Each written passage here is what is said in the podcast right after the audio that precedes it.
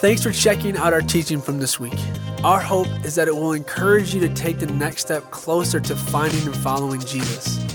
If you have been blessed by the ministry of Grace River and would like to worship by giving, you can do so online at graceriver.cc. That's graceriver.cc. Have an awesome day, and we will see you soon. You make known to me the paths of life. In your presence, there is fullness of joy.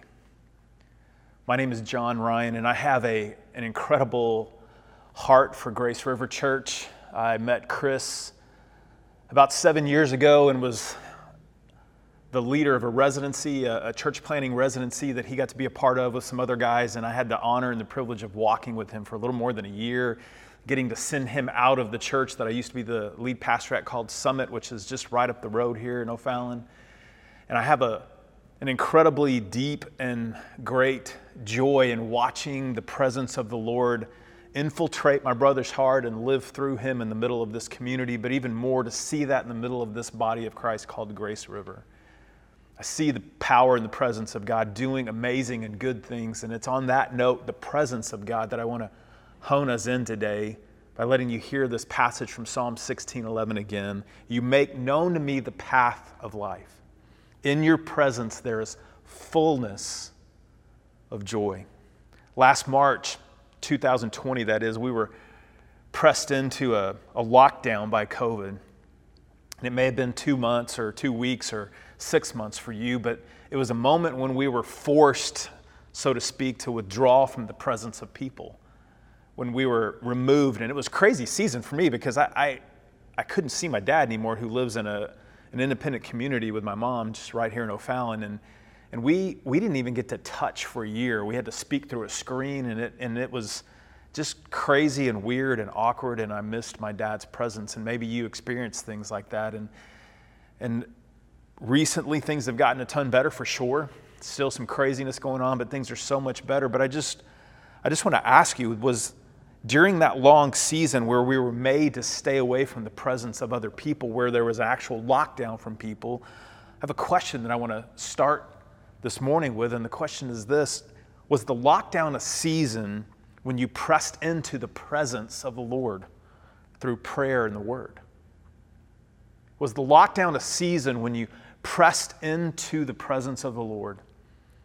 Removed from some family and friends and the body? Did you and I press into the presence of God? Or was this a moment we truly learned to connect, commune, engage, and taste the presence of God? Or was the lockdown a season you just felt alone? For many of us, connecting with the presence of God is, has always been a, a communal thing. It's been in corporate settings, whether it's in like a small group setting or, in, a setting in the church where we worship together with 50, 100, 500 people. So, removal from those settings definitely brought a raise in anxiety in, in a lot of us because we didn't know how it was going to look being removed from the presence of others to try to engage the presence of God. Thankfully, for the most part, we're on the other side of that now. That is the separation from people. But even now, I'm, I'm recording this online for, for you, and maybe you're still removed from people, or maybe you're just on vacation, or maybe you're having to watch this online this week. But, but there is still some of this being removed from people. And I wonder for those who are engaging people again, are you engaging the presence of the Lord? Has the separation from people, yet bringing back people together, has allowed us, you, to engage the presence of the Lord. You make known to me the path of life. Don't miss this from Psalm 16:11 again. In your presence there is fullness, tasting of joy. This is a promise from our God. Joy in His presence. It's something you and I get a chance to not just know about, but to actually experience. For some, this has been a time to renew your intimacy with Him, and your love for the Lord has grown. And it began back in March of 2020 as time and space allowed you to be more in the presence of God, and you've begun to engage and connect in the presence of God through prayer and the Word like never before. I want to encourage you to thank Him, to praise Him, to revel in the real taste of the joy of the Lord. For others, for many, This has revealed something about yourself you don't necessarily like. Your reasons for so little time spent communing in the presence of the Lord has always been about busyness and stress and the craziness of life and the kids and the job and the work and the schedule that have pulled you here and there. Yet, during this past season, that reason was taken away. And what has been revealed? Time and stress. It's not the main issue keeping you from the presence of the Lord. Hear, hear this truth again time and stress is not the main issue keeping you from the presence of the Lord. And even though you've been able to get back around some people and, and to some degree corporate worship, and more you still feel distant from the presence of the Lord, and the result is shame has risen in your heart and it's crawled up on your back like a 500 pound gorilla, and you wonder if you're ever going to be able to experience the presence of the Lord again. And even more, some of us feel like we've been removed from His presence. He feels so far, so distant. Hear this word for you and I this morning. You have not been removed from the presence of the Lord. You have not been removed from the presence of the Lord. And don't just take it from me. Listen, here's the Word of God. And, and sometimes we forget that the Word of God, the, the Scripture, is actually the voice of God speaking through this from God to us. It is the living, active voice of God. Hear God's words to you this morning as He speaks to us that He is with us. This is Zephaniah 3:17. The Lord your God is in your midst, a mighty one who will save. He will rejoice over you with gladness. And the word there in the language of the scripture means that he dances wildly over us, singing and dancing and rejoicing over us, like a father over his children. I have a friend that, that just had several children born into his family at once. Yes, you heard that right, several, three to be exact and I see pictures of him, and we just talked how hard and difficult the season this is, but the joy on his face in the midst of his children, man, I see it on his face. And it doesn't change. I have older kids that are 21 and 24 now, and I just got to go visit one of my sons in Atlanta. And when I saw him, I hadn't seen him in six months. I gave him a big bear hug and I picked him up and I said to him, Man, I never stop enjoying seeing you. miss your face. And that's natural for a human father. Imagine your earthly father, the joy he has in your presence. He will rejoice over you with gladness. He will, be, he will quiet you by his love, and he will exult over you with loud singing. 1 Corinthians 6:19 tells us this, do you not know that your body is a temple of the Holy Spirit within you? That you are now a moving, living, active temple of the Lord and God's presence lives in you. And Jesus said this in Matthew chapter 28, verse 20 Behold, I'm with you, and I will never leave you. I am with you to the end of the age. I will never leave you. If you are in Christ, as 1 Corinthians 6:19 says, if you are in Christ, that is if you have trusted, if you have rested your soul on the person and work of Christ to make you right before holy God, then the Spirit of God, his presence lives within you. Ephesians 1 verse 13 tells us this in this promise. In him you also when you heard the word of truth, when you heard the word of truth, the gospel of your salvation, which means the good news of your rescue from your sin and the guilt that plagues us that crawls on our back like a 500 pound gorilla, when you heard this good news of salvation and believed Him, when you trusted your soul to Him to make you right before God, you were sealed with the very presence of God's Holy Spirit. Dwells within us now, with us now. He has not left you, He has not abandoned you. He's with us. He didn't leave you during the lockdown, and He's with you in this new season, even if He doesn't feel like it what we need is we need to press into his presence. And it's not just those that feel alone or feel far or feel removed from God that need his presence. We all do. If you're lacking hope, we need to press into the presence of the Lord.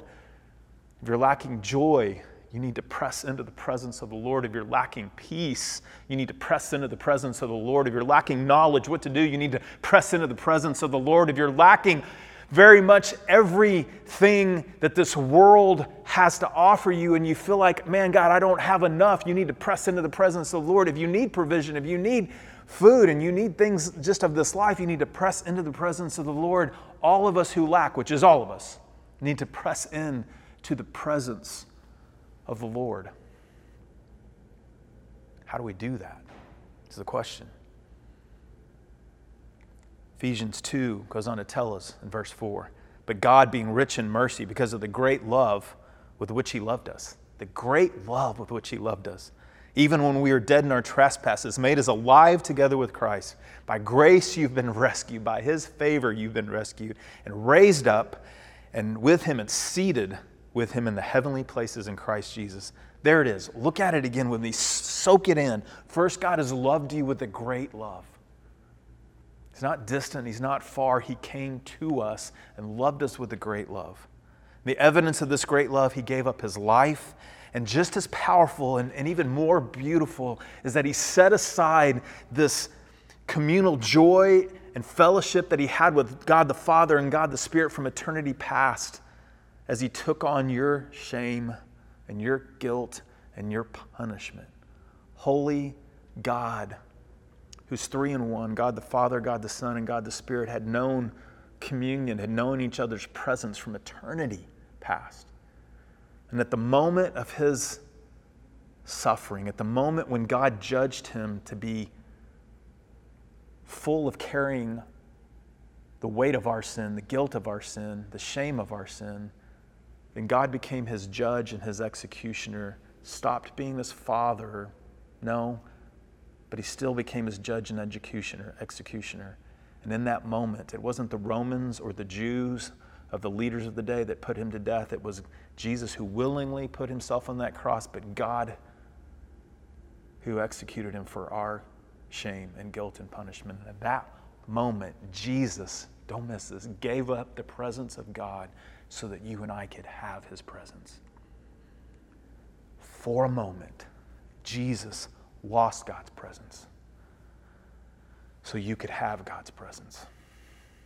That's the beauty of the gospel. What an exchange that we get what Jesus lost. When he rose from the grave and came back from the dead, God the Father and the Spirit and the Son were reunited again. And so they are one, have always been one, but are one in that fellowship and that communion. But for a moment, he gave it up so you and I could know the very presence of God. And because of this, he made us alive with Christ. And now we are united with Christ, in Christ. Because of his great love, he has not left you and he will never leave you. He is with you. Hear this, believer. He is with you. And now make this confession with me I believe, but help my unbelief. Hear it again. I believe, but help my unbelief. There's a story in the scripture where Jesus and his disciples go up a mountain. There's actually just three of them James, Peter, and John. And in that moment, they got to see Jesus as he was and is and always has been. It's, the word says he was transfigured and became like the sun, so bright and so overwhelming they hit the ground, hid their faces. When they came to from the, the craziness of this moment, Peter stood up and said, Lord, this has been good that we've been in your presence like this. Let's stay here and worship, build a church. And Jesus said, Not yet. It's not time. We've got work to do. And he hadn't gone to the cross yet, so he said, We must go down from this mountain. And as they did, they came down from the mountain and they encountered this scene of chaos where, where a boy was being thrown into the fire by, his, by what everyone was telling him was demons. And the father was pleading for help. And the disciples were like, Jesus, we don't know what to do with this. And, and Jesus, hear these words, said, Oh, unbelieving generation, how long will I have to endure with you? And the father said, Have pity on us. And Jesus said, If you believe everything is possible, hear the father's words. He said, I believe help my unbelief. I believe, help my unbelief. It sounds like a paradox. Sounds like he's saying, I believe, but I don't believe. And, and I really think he's saying what all of us feeling in our hearts right now. God, I believe, but I know that if, that if I'm going to know your presence and really taste the joy of your presence, you're going to have to help me. I can't do this on my own. I believe, but help my unbelief.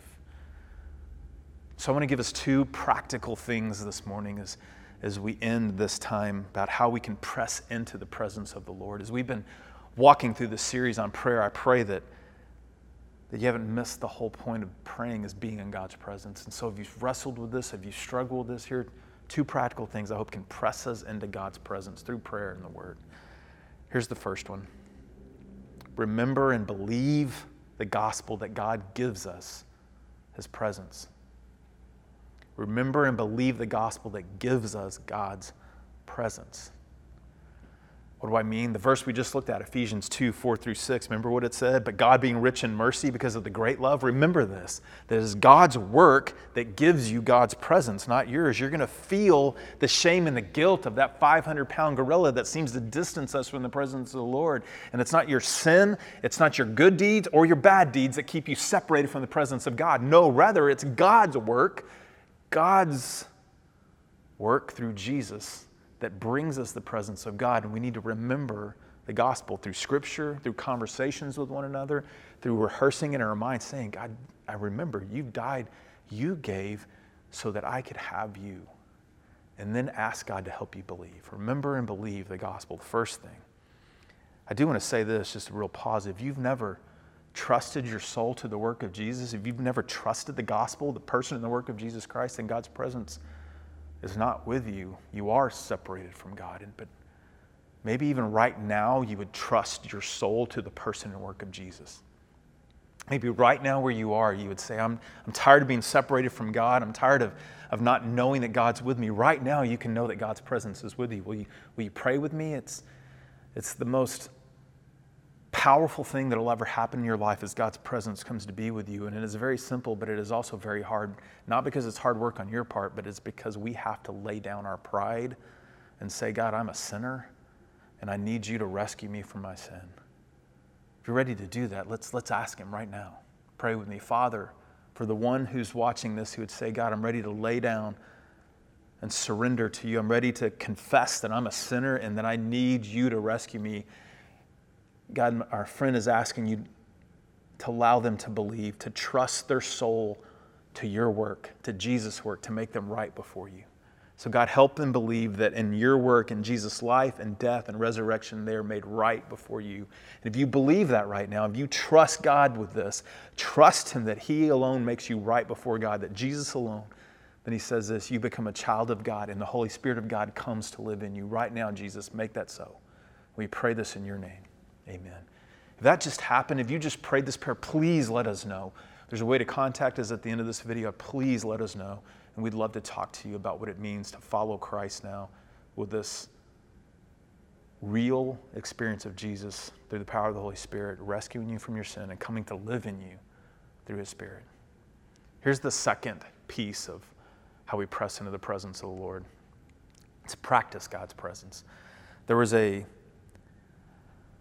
a man named Father Lawrence, or Brother Lawrence, who was a uh, monk back in the 17th century, who coined this phrase, practicing the presence of God. And in that, there was a, a whole bunch of sayings that were put together in a book.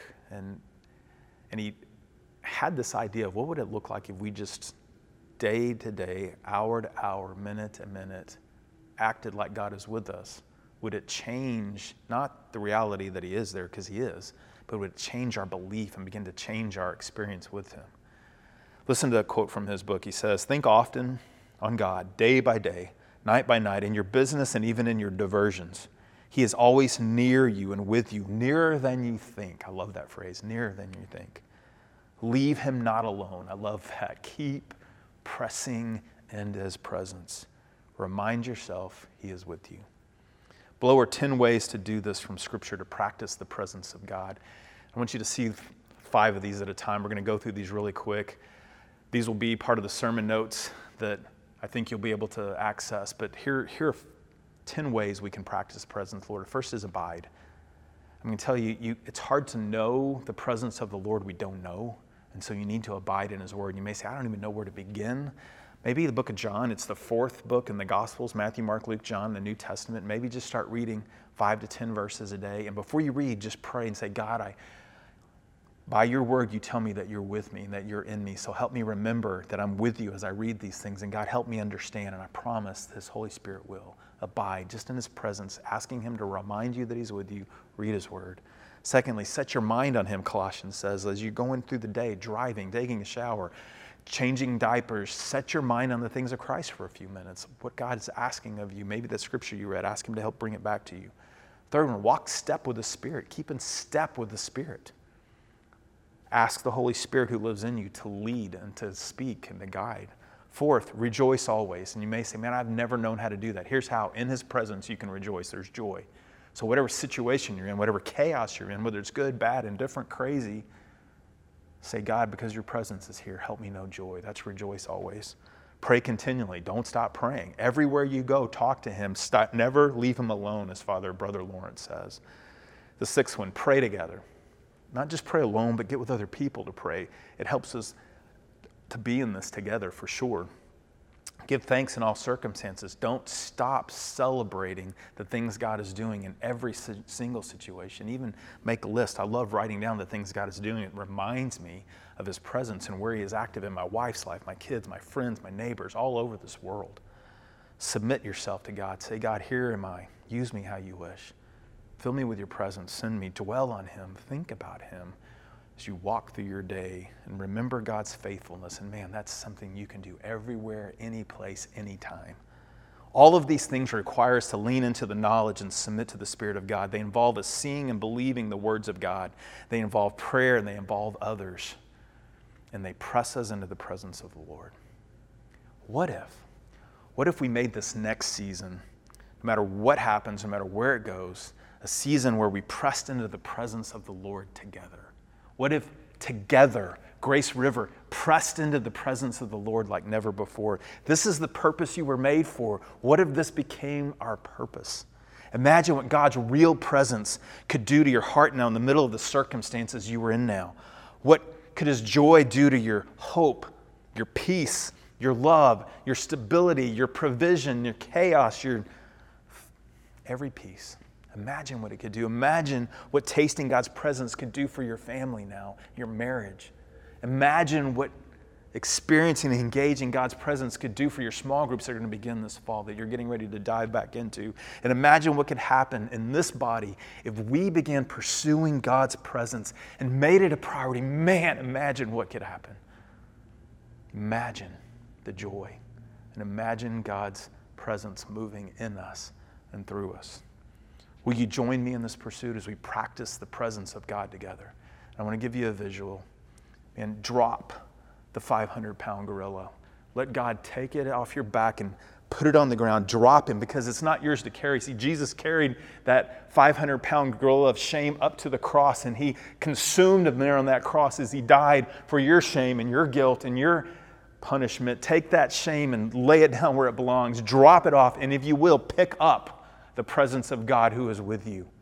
And together, together, let's press into the presence of the Lord who has said to us, You make known to me the path of life. In your presence is fullness of joy.